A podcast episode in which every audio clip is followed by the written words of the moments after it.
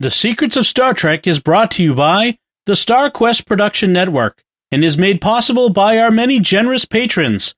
If you'd like to support the podcast, please visit sqpn.com slash give.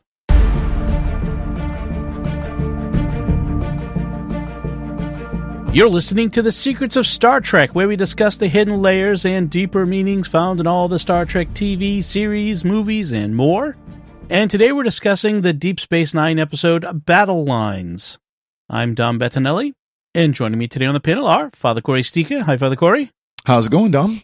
Very well, thanks. And Jimmy Akin. Hi, Jimmy. Howdy, Dom. Folks, be sure to follow The Secrets of Star Trek in Apple Podcasts, Google Podcasts, and wherever you get your podcasts from, including at the StarQuest YouTube channel, where you should also make sure to get the hit the bell to get notifications of new episodes. And another show on the network that I'm sure you'll enjoy if you subscribe is called Secrets of Technology, where we talk about the technology news that's important to you from a uniquely Catholic point of view. And you can find that also wherever fine podcasts are found or at sqpn.com slash technology. So we are talking about this uh, Deep Space Nine first season episode called Battle Lines. And Jimmy, can you give us a recap of what happens? Pope John Paul II comes to the station because of a private revelation of the Virgin Mary. Uh, sorry. Kai Opaka, the original good Kai, comes to the station because of private revelations from the prophets. She keeps it to herself, but she knows that she won't be going back to Bajor. Sisko indulges her desire to see the wormhole, and they take a runabout through the uh, through into the Gamma Quadrant for a three-hour tour. A three-hour tour, but the space weather starts getting rough when a satellite defense system around a moon attacks them, and the tiny ship is not only tossed, it crash lands on the planet, and the Kai is killed in the crash, but she mysteriously comes back to life. It turns out that the moon is a prison colony where an unknown alien race has confined two tribes of their people as punishment for their continual warfare with each other. Sisko is willing to transport the prisoners off world when rescue comes from the station, but the leaders of the warring tribes hate each other so much that they don't take the offer seriously. Turns out their race's attitude was if y'all enjoy continual warfare with each other so much, you can have it forever. So hmm. they seeded the planet with artificial microbes that will repeatedly bring them back to life. But to keep them on the planet, the microbes will die, and so will their hosts if they're taken off the moon. This means that Sisko can't take either the prisoners or the Kai off the moon. And the Kai is okay with that, though, because she recognizes it as the will of the prophets to have her stay on this moon and help the two warring tribes start moving beyond their mutual hatred. The end. So, just uh, the, I want to start by kind of mentioning just how the contrast between Kai Opaka and Kai Wynn. Like they're Mhm. polar opposites. Opaka is beloved. Everyone leaps to greet her when she arrives. You know, Kai Wynn, whenever Kai Wynn shows up on the station eventually, it's like you can see uh Sisko and Nere- Nerys both like kind of cringe. oh gosh. So it's it's kind of I mean, Kai Wynn is better for the drama, but man, she's annoying. Whereas I really like Opaka. This this Uh, is like only the second time now. She this is the second time Kai Opaka appears, and Mhm. it's the other than the pilot episode, which she's barely in. This is Mhm. the only episode where she plays a significant role, and it's the only time we see her in the flesh uh, Mhm. in in the series after the pilot. She will appear like in a couple of orb visions, but that's it. And we never see her again, even though she says at the end of this one, "Your pagh and mine will cross again." Well, they don't, Yeah. um, Yeah. which is really unfortunate because this is a good character. I like Kai Opaka a lot, Mhm. and it's unfortunately we introduce her in the pilot, and we get this episode, and so it's like, "Hello, I must be going." Yeah. and it's just such an opportunity lost. There's so much they could have done with this character um, that they didn't. I mean, imagine her being around for like the first season, end of first season conflict with Keiko O'Brien about are the prophets gods or just wormhole aliens? Right. You know, Opaka wouldn't have been the shrieking fundamentalist that Wynn was. and and as challenging as it might be for someone would have come up with a way of holding both you know aspects of the question in tension with each other. And it would have been so much more interesting than shrieking fundamentalist versus enlightened starfleet person.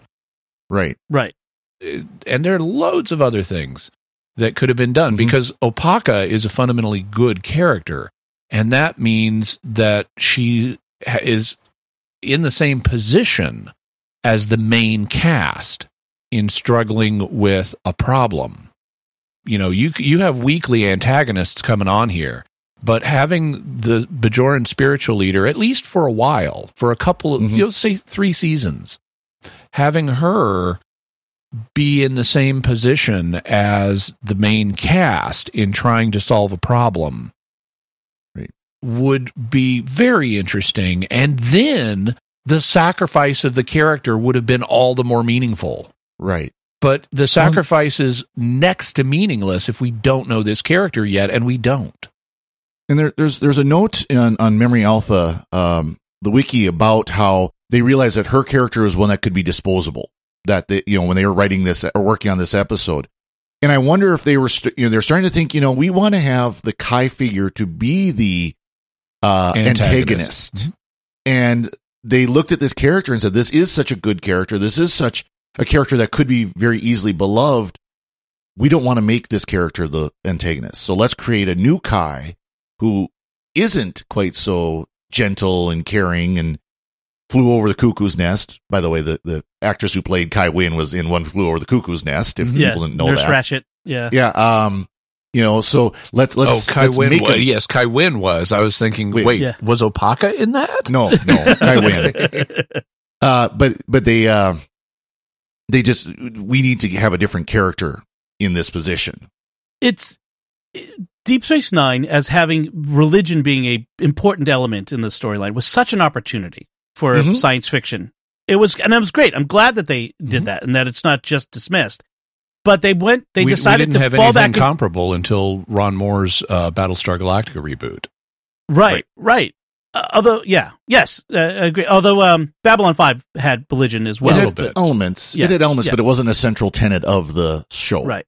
And it but wasn't Dave. This is something here is real, which yes. we have in both in both uh, Deep Space Nine and in um, Battlestar, uh, Battlestar Galactica but they unfortunately fell back into the tropes of you know religious leaders tend to be hypocrites and mm-hmm. let's just make them that and so there are very few religious leaders among the bajoran people who are not don't end up being fundamentally hypocritical about their faith whether they well, are just jerks or like or fundamentalists or or they end like, up um, dead like Vedek Bareil yeah. But even he was somewhat he was a he was a skeptic. Like he was sort of a he was questioning, yeah. Yeah, he was a, basically a heterodox priest of the Bajoran religion.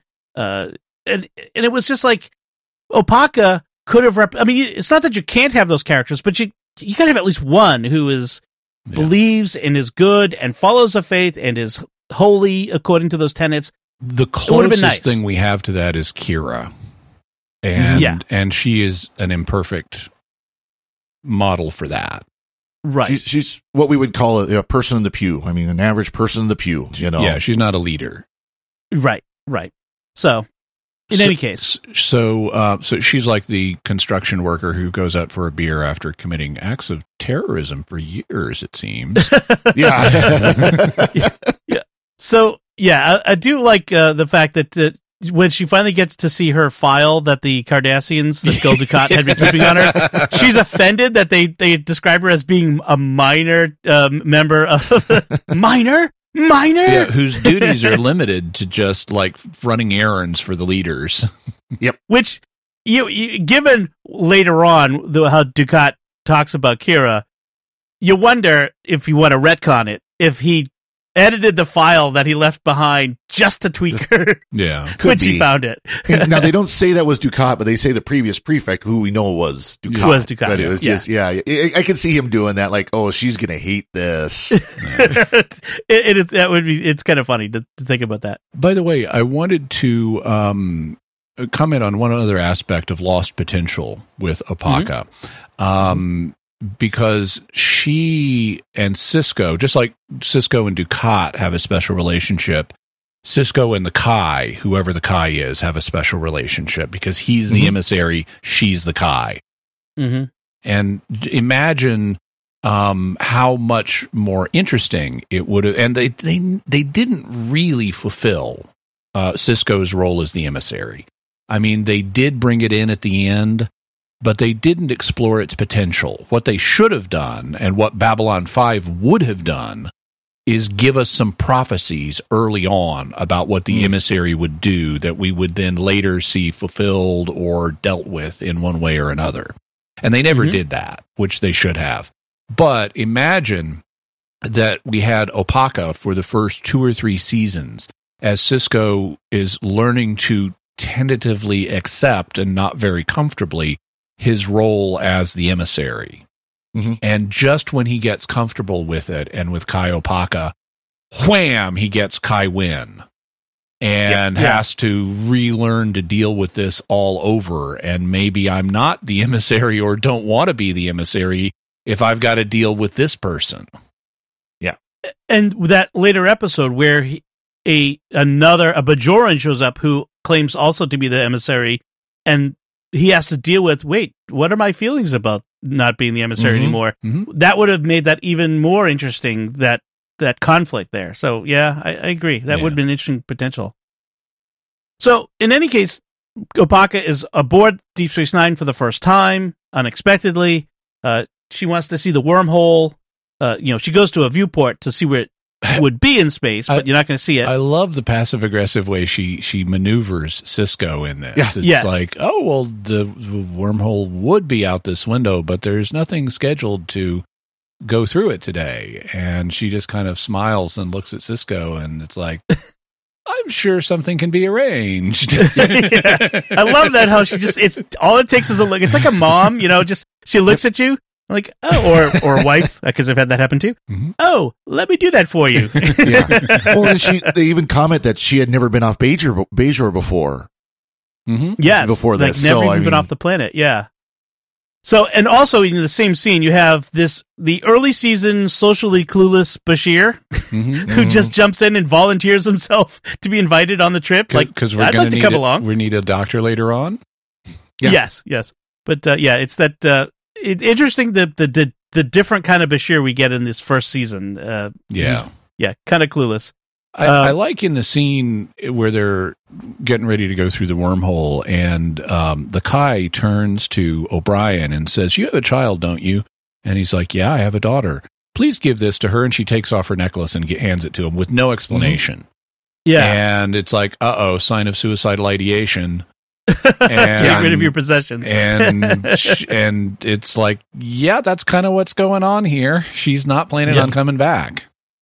yeah, on, it was On the other hand, imagine how treasured that would be Yes. you know that necklace Mm-hmm. i mean the whole uh i mean marketers figured out correctly that limited time free stuff where you know there's very where there's artificially constricted um uh supply Mhm.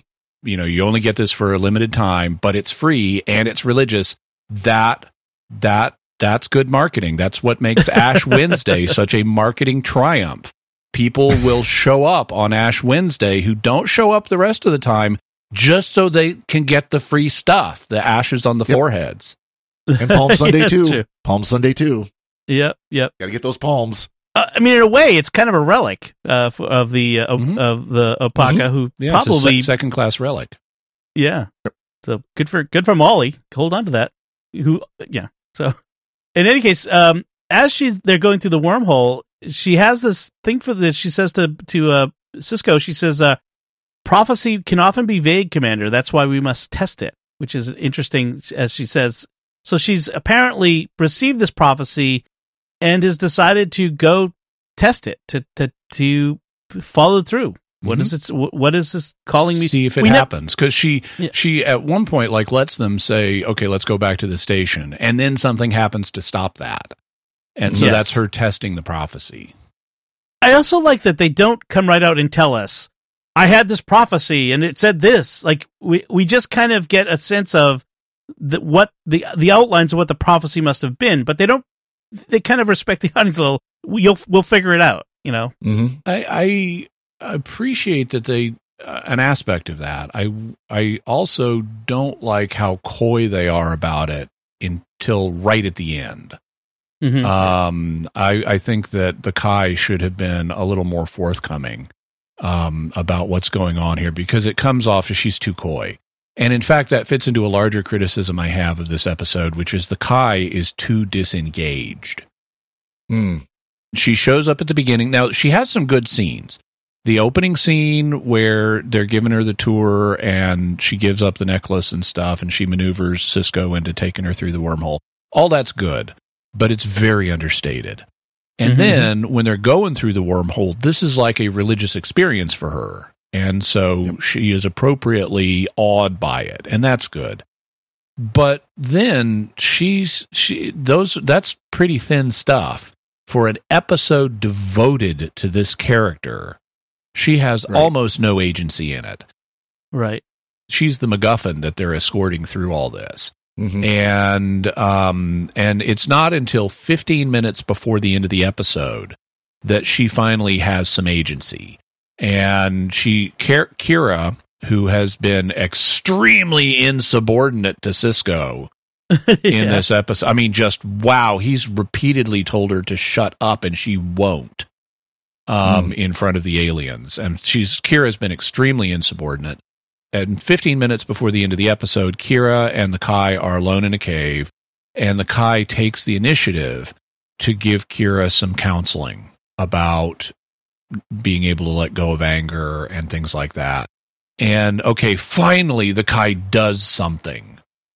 And that's it. And then we get this uh, closing scene that's, again, it's an okay scene with the Kai where she accepts her fate and explains it from her perspective but th- she has next to no agency in this. And for an episode, I I don't want to see a a, a a living MacGuffin as the focus of an episode. I want a character with agency. I want to see why the Kai is the person to be in this situation. I don't want to just infer it. She should have been negotiating with these uh, warriors alongside Sisko. or primarily, uh, uh, you know, Yeah. Yeah. over Sisko. Yeah, it it would have given her decisions, her sacrifice, and all of that much more weight. Uh, you know, why is she important here? Um. So, th- speaking of the Kai and Kira, you know, when when Opaka is killed in the crash, we get this scene where Kira intensely grieves. And like Mhm. you said, it's hard to fi- feel that is earned because we have we've this is the second time we've seen this character, and we get that Kira is very religious, but I, I feel like it was we're supposed to feel something in that moment that we we may, might not because it's just sort of unearned that Well, that moment.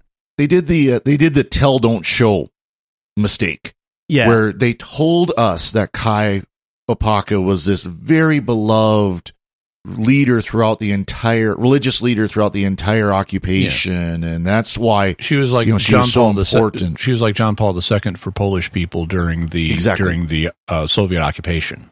right. exactly. But they don't we don't see that. I mean, we can see in the character where she could be that, but we don't we don't know that other than we were told that she was. You know, and again, it was kind of a throwaway line of, "Oh yes, well she was so beloved during you know occupation and such an honor that she's here at the station," or something along that lines.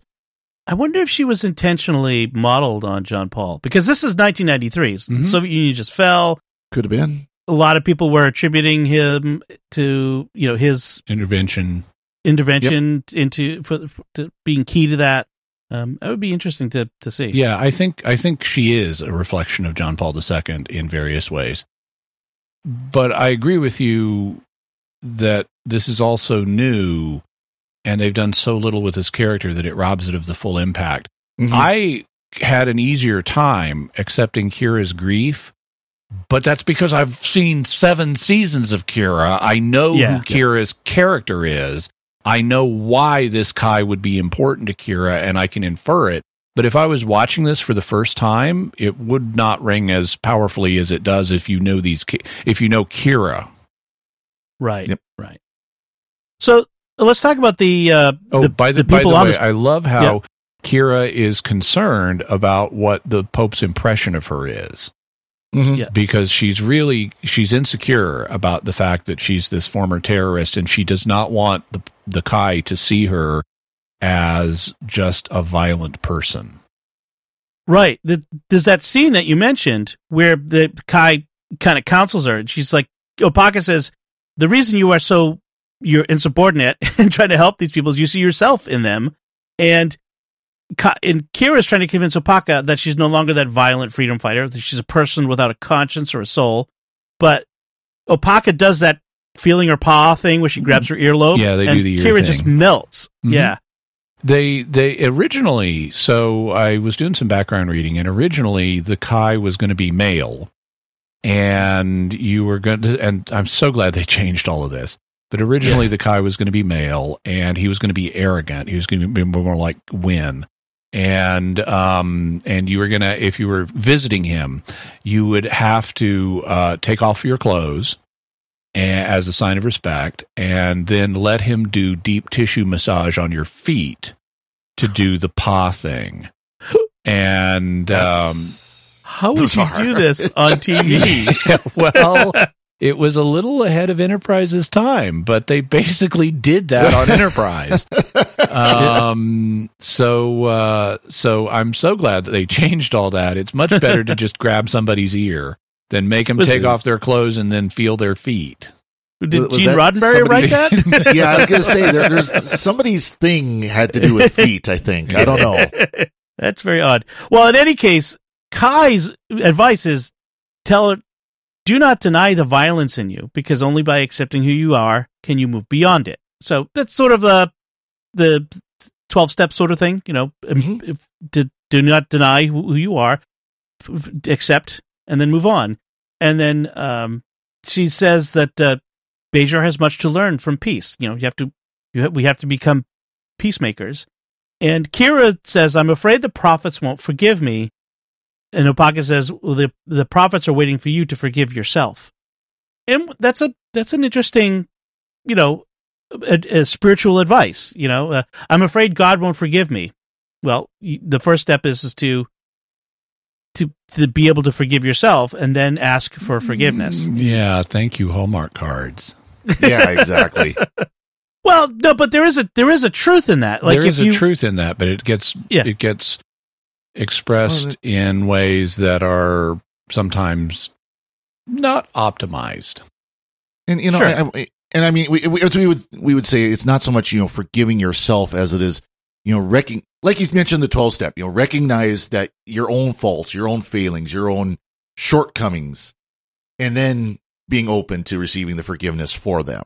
Right. Being well, being willing to accept forgiveness, being willing to acknowledge that you can be forgiven, and I think that's right. That's a good. I way think to that's where phrase it. Kira's at. Yeah. yeah, The the key to getting God to forgive you is not forgiving yourself. That's not the Mhm. Jesus didn't Right. come and, and announce the good news that it's okay to forgive yourself. it's kind of a No. yeah. But yeah. there is an element where okay, God is willing to forgive you. Now suck it up and forgive yourself too. Yeah. Right. And I, I, I mean, it, it's you, you could say that that's kind of what Kai is saying is, is like you need to forgive yourself. The the prophets, or in you know, in this case, Mhm. have have forgiven you, but you haven't forgiven yourself, and that's why you can't accept that you've been forgiven. So Right. that, would be yeah. Mhm. Um. So let's talk about the Ennis and the Nol-Ennis, and this these two warring factions, these two tribes. Interesting, the names. They are the Ennis and the Nol-Ennis, and it's sort of takes me back to that uh to the original series episode where they had the people who are white on one side and black on the other Let side that of their be face. your last battlefield. Thank you. Uh, and uh, And, How and don't spoil ex- that one too much for Father Cory. He hasn't Yeah, I seen haven't- that yet. no, no, I won't spoil it. But uh, but there's this the, the the from the outside, it looks like there's not you know they're almost virtually identical from the outside, they're but for them, they're the same species. It's just they're wearing Right. different uniforms. But even down to their names, they're the Ennis and you know almost the not Ennis. You know the, the Yeah. these people and the not these people, and from you know a Starfleet Federation point of view, why are you guys so hating each other? They just it doesn't make sense to us as a viewers. Like we don't know why they hate each other so much. And given that it's been so long, they don't even necessarily remember why they hate each other so much. They just want to kill each other. Uh, so they've kind of set up this senseless war. Uh, by the way, I want to call out the uh, leader of the Ennis is uh, Golin Shel-La, played by uh, Jonathan Banks, who is, if you might recognize him from as being a Mike from Breaking Bad and Better Call Saul, who's he's Mhm. excellent in the in those. Mhm. he's, he's such a great actor, and I think he does a really good job here. I really like him. He's he's a one of those guys who who shows up a lot in uh, as guest spots. But um, By the way, Yeah, n- so- notice Mhm. how this is a. I mean, and this is not terrible, but notice this is a very tropey conflict where yes, they Mhm. just hate each other so much that they can't think straight, and they don't even remember how it got started. Well, some say it was land, and some say it was this. And okay, in the real world, um, people who really hate each other know the basics of why they hate each other and Mhm. will cite specific events as the cause, even if those events never happened. Because people need a cause to justify why we hate these other people so much. And so, like when after the Soviet Union fell, when uh, when Yugoslavia was falling apart, people were still in like Bosnia and places like that were um, bringing up battles and atrocities that occurred 800 years ago Mhm. Oh, as the reason why we're fighting now. And so, Right. like these people are re- have this memory that reaches back over a thousand, you know, going on a thousand years. For Yeah. this is why we're killing each other today. It's because of this thing their distant ancestors did eight hundred years ago. And in in reality, the Ennis and the Nol-Ennis would have Yeah. comparable right. Uh, things that they could cite as as reasons why they're fighting and who struck first and who's the bad guy. Yeah, Osama bin Laden call, kept calling us the Crusaders. I mean, Mhm. that's, Mhm. pretty- that's reaching back pretty far. So, and there's also some other uh, echoes of original series. We have the Day of the Dove, where the warring sides cannot truly die. If they get killed in battle, they are reanimated. Um, in this case, it's a biomechanical technology that's reanimating them. Mhm. And uh, so, they uh, And they what a they don't explain it as clearly as I did in the intro, but Yeah. Mhm. it it makes sense as okay, this is a prison. You don't want people getting out of the prison. Make the microbes you're using to keep them alive so that they only live on this planet. Yep. So Yes. they you prisoners cannot get off the planet. it's a it's a twisted punishment. Yeah, no That's- kidding. That's that's a hardcore. Which which, Um, which also brings up um, Sisko's willingness to do a jailbreak because at first he's like, "I'll Right. transport both of y'all off if you want," and it's like, dude, is that Starfleet really? I mean, you, you and and they they do bring it up. I mean, Doctor Mhm. Bashir talks to. Bashir talks to Sisko about it, and Sisko shuts him down really fast and says, "I don't need Oh, you yeah. to interpret the Prime Directive to me, thank you." Um, Right. And then he gives some made up justification that I don't fully buy for why it's okay to do this, to steal these prisoners off the prison planet.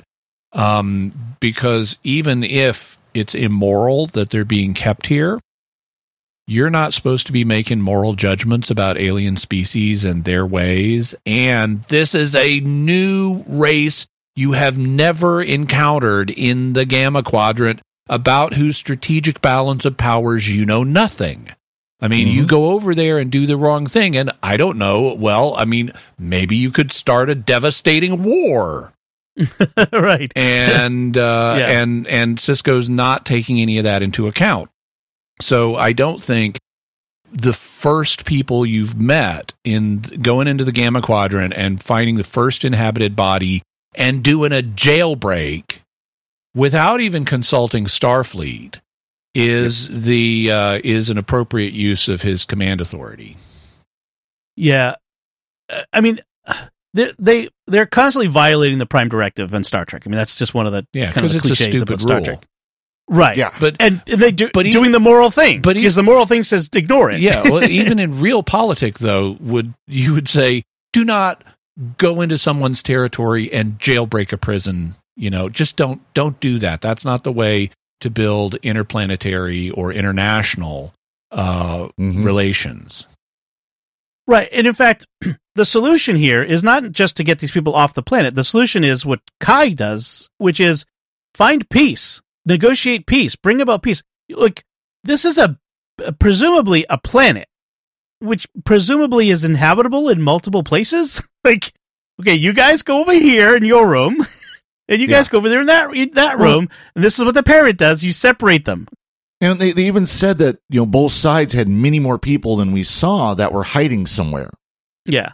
Because they kept talking about bring out all your people. And Right. so, okay, yeah, like you said, yeah, you guys go on this side, you guys go on that side. Well, and presumably, like again, all those. If, if if another runabout comes, there's no way they're all fitting on a runabout. Like even Yeah. just the people we see. So they Well, it- but you could it- evacuate them in stages. right. You'd have to bring other ships or whatever. But yeah, it's like so. Uh, yeah, I don't know. Maybe there would be I mean, there- consultation, but there are obvious headcanons you can throw in here. Only this part of the planet is habitable, or, you know, this, this is one of these planets that it's tidal locked around its sun or whatever. And It's host whatever. planet because it's a moon. Yeah. Right. Or host planet. Yeah, that's right. Yeah. yeah, I, I suppose. Yeah, that it, it- that they're There's- intentionally dropped here and and artificially constrained so that they have to remain in conflict. But that's, that's all Yeah. headcanon. There, there's absolutely nothing in the story that supports that. Right. So, meanwhile, O'Brien and Dax have noticed that they are overdue and haven't reported in, so they go looking for them in another runabout. And it's like, why don't they get the same readings that drew Yeah. Sisko and Kira to the planet that, that they did? Instead, they have to go on the needle in a haystack. I uh, I wondered search. about that, and I think that they hint at the answer in the script because Mhm. the initial readings that draw um, Sisko and the Kai to the planet is a data transmission from a broken satellite in the network that is in the process of being repaired. So Mhm. presumably by the time Dax and O'Brien get there, it's been repaired and it's and the satellite network is no longer leaking those data transmissions. Oh, yeah. Um, the I, I I and I find it intensely amusing that when they discover the satellite network, they don't the writers don't feel comfortable enough just saying to the audience it's a satellite network. So they have to have O'Brien say it's some kind of artificial satellite system Mm.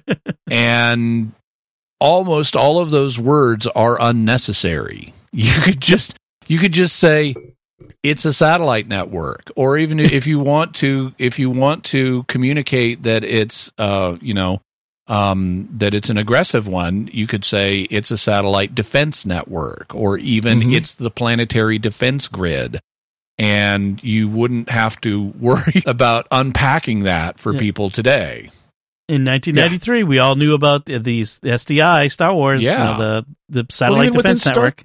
Within Star Trek by this time, they'd had, you know, satellite defense grids and things like Yeah. that. Heck, Yeah. if you wanted to dumb it down, just say it's a bunch of attack satellites. Yeah. I mean, you don't even have to get into grid and network. right. So, uh, meanwhile, Bashir manages to get the runabout's computers working, which uh, is this evidence of his genetic engineering and his superior intellect because he's just a doctor. But uh, yeah, never mind. That's a little more headcanon. So, uh, the You know, I The- was I was I was reading uh, or not reading, but I was um, hearing about when they made the decision to have Bashir be genetically enhanced, mhm.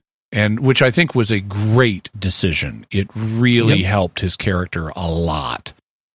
But uh, Alexander Siddig was not happy when he first learned about it. Not because of the decision itself, but because they made it like on the spur of the moment. And he had not been playing the character as I'm hiding the fact I'm secretly genetically enhanced Right. right. and he would have wanted more time to build that into his performance before the reveal. But and, I- Yeah. I agree, telling the character, "Look, you're hiding a desperate secret," you know, just incorporate that somehow. That would that would have enhanced the setup for it on a certain Yeah. level. But I'm just I'm even if they didn't give him enough lead time to build that in, I'm just glad they did it because it it it mm-hmm. explains so much about him and it Yeah. increases his character potential so much. Yeah, they made up for that a little bit by the the quality of the writing, how they wrote that episode, Mhm. which explains some of some of his his uh, stuff from earlier. That's also the thing about being really smart is you can hide, you know, the fact that you are smarter than you are. Mm. Yes, yes, that's that's true. so uh, what I said just made no sense. I I, I, I Yep. assume some listeners would would get that. yeah, Um, Uh, you no, you was thinking, cannot yeah. hide the fact that you're smarter than you really are. Um, Yeah. You can hide the fact that you're smarter than you appear, which Columbo and the Second Doctor and various other people do regularly. That's true. That's true. So, uh, the leader of the Nol-Ennis, when when the, he's given Sisko's idea to bring everybody out for a negotiation, he thinks it's a, a trap. It's a ruse to get all his people out of hiding so that they can be killed. But I'm thinking, but you can't die. So what's the point of that? Like, Mm-hmm. Like because we're keeping score because you've killed our side more than your side. Like, like what? You know, I mean, I suppose you don't want people to suffer. It's more pain, I guess. But Yeah, it's Like, presumably why- it doesn't appear to be fun to die eh, Yeah. for these Mm. people. So it's like even if they'd come back, it's like I'd rather. Do I have to do that today? Yeah. right. Except they keep attacking. Like Mhm. if you don't want to die, and, and they seem to be very inept in their attacking. Like they that they a lot of them get killed because you know Well, they, they, they, don't use they kinda- tactics anymore. Yeah, let's, let's say they called that out and basically said, you know, we yeah we did tactics and we just found out it didn't matter because they just come back. Right. So yeah. I, I think there's Yeah. a flaw in the writing in the scene in the negotiation scene because you've got Shel-La, the leader of the Ennis, pretty much on Sisko's side at this Mhm. point and wanting to explore this idea. At least the way it's conveyed to the audience, he's on board with the idea of let's jailbreak. And and and they want to convince the leader of the other guys to jailbreak with them. And um and Shel-La seems to be helping Sisko to try to convince the other guy who is disbelieving that this is a real Right. thing and thinks it's all some kind of trick.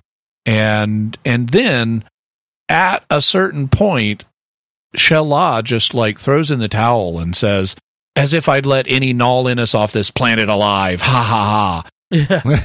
and he doesn't laugh, but he seems to this seems this is inconsistent writing. They haven't built up they've portrayed him as too favorable to Sisko hmm. and his plan and the possibility of freedom to Mhm. just ditch it like that. It's it's Right. it's an inconsistency in the character's motivations uh, because they neither. I mean, you could say that was all an elaborate ruse up to this point because I just want to get close to you, Nolina, so I can kill you all again for today. But why? Who cares? If I mean, if they really are immortal and if he's really not interested in getting off planet, who cares? Yeah. right. there's a motivation problem there. And if he's changing his mind, they don't give us reason for him to change his mind. And if this is all a ruse on his part, it's they don't give us justification for it being all a ruse either. Right. Yeah. That is. Yeah. That is a flaw. I, I guess I just kind of took it. He's like, well, fine, you don't want to do this, then I then I give up. I don't care. you know, Well, it Uh, would have then been I'll kill you again anyways. It would have been nice if he said that. Yeah. Yeah. I agree. I mean, just- I agree with you. I mean, it was bad writing, but that's that's kind of how I took it. He's just like, fine, if if you're not going to go along with this, then I kill you. You know, it's Yeah. that simple. So Bashir discovers that death is a trap, that these biomechanical engineering, these nanites, um, are only uh, working on on the planet within the atmosphere of this planet, and so they they realize that Opaka can't leave. But before they can tell her this, she's already decided that she's not going to leave, but that because she's going to stay and help these people find peace. Yeah, and that's a nice move. It's nice to have her ahead of the game, so they're Mhm. not. We were spared the "we've got some bad news" conversation, and Right. she's she's on top of it. I mean, that's a that's some agency there. I like that. That's good. What So- what I Yeah. I find implausible, and they could have I think done a better job with is these planet specific microbes hmm because how does Bashir know they're planet specific if he hasn't tried taking any of them off the planet? I could, I could, I'm, I'm, I'm, that's a serious question. I'm not Yeah. dismissing it because I can imagine he's getting tricorder readings or, you know, he uses the runabout's computer. He can be getting readings that say these microbes need element X in their in their Mhm. diet or they will die and element X is super rare and is only found on this moon or similar moons and I'm going Right. okay great if it's if it's some it, it needs to be something obvious like that for him to have detected Mhm. it the problem is if it's something obvious like that just feed them element X once you get back to the station Yeah. Right. You know i mean you're you you can create artificial environments to grow your microbes in and give people daily microbe obje- Mhm. injections if you need Yep. Exactly. Yeah, it's- that's not. Ex- yeah, it's not explained well. So one thing Bashir does pr- uh, promote uh, propose though is that we could turn off the microbes and let them all die. Would that be the moral choice though? kill them all now i love this doctor Yeah, well, is it is it killing them or is it just letting them die? Live See, out. I, I, I got the, I got the impression he presented it as the next time you die, that's it. It won't Yeah, that's resurrect what I you. got. yeah, okay I i know, which, which, I, I got a little bit more as if we take them they will die as meaning like uh, quickly not Instant. just live out a normal Mm. lifespan because if Well, it 'cause he was didn't say- because if it's we're going to take the kai off the planet and she's going to live a normal lifespan Mhm. well that's what we were going to do anyway the microbes aren't having any effect on the plot unless you die immediately upon being taken off the planet well, and Yeah. she, he didn't say that they were going to take the microbes; they were going to reprogram them right. that they would not re- resurrect. So the Right. microbes would still be there, keeping them alive until the next time they die. I guess that does make a difference in whether it would be moral or not to turn off. So if if, if you turn it off and they die, then that would be immoral. But yeah, if you're turning it off so that they can live out a natural lifespan, that would be different, I guess. So in any case, Shel-La wants him to do it. Um, and Kira disbelieves that the fear of death will end the fighting because it hasn't done so in other wars. But I'm thinking, yeah, but in other wars, the soldiers didn't experience death first. so yeah, it might make a difference here. Um, but in any case, Shel-La just wants to be able to kill his enemies once and for all. And that's how we end it. We don't end it with them all like holding hands and singing kumbaya and we're all at peace now because the, the Kai has Hmm. stayed with us. It's open ended. Like we don't know whether, you know, we kind of hope that what she does will end the fighting, but we don't know for sure. So I kind of like that they leave it open ended like that. Mhm. So, uh, Father Cory, any last uh, thoughts on this episode? no, How about you, Jimmy? No, uh, I I uh, I I like uh, Kai Opaka. Uh, she has some good scenes in this. Um, I wish that we had gotten more with her, both in general. Like I said, I would have kept her around for a at least two seasons, um, and given her a lot more agency. But she is a great character. Her the act, performance by the actress is really great, and uh, I wish we had more screen time with Kai Opaka. Okay. Excellent. So, as we wrap up, we want to take a moment to thank our patrons who make it possible for us to create the secrets of Star Trek, including Dennis B., Christopher P., Thomas V., Leonidas S., and Megan S. Their generous donations at sqpn.com slash give make it possible for us to continue the secrets of Star Trek and all the shows at StarQuest. You can join them by visiting sqpn.com slash give. And we'd also like to thank Victor Lambs, who edits the show for us every week. So that's it from us. We'd love to hear what you think of this episode of Deep Space Nine called Battle Lines. You can comment on the show at sqpn.com slash trek, our Facebook page at facebook.com slash starquestmedia, or send an email to trek at sqpn.com. We'll be back next time when we'll be discussing the Voyager episode Day of Honor. Until then, Father Cory Sticha, thank you for joining me and sharing the secrets of Star Trek. thank you, Dom. And Jimmy Akin, thank you as well. Thank you. And uh, by the way, the next time that we return to Deep Space Nine, it's the storyteller. Oh, I noticed that too. Yeah. but uh, till then, live long and prosper, even if it's through microbes that keep rebooting you. And once again, I'm Dom Bettinelli. Thank you for listening to the Secrets of Star Trek on StarQuest. And remember, when you cease to fear death, the rules of war change.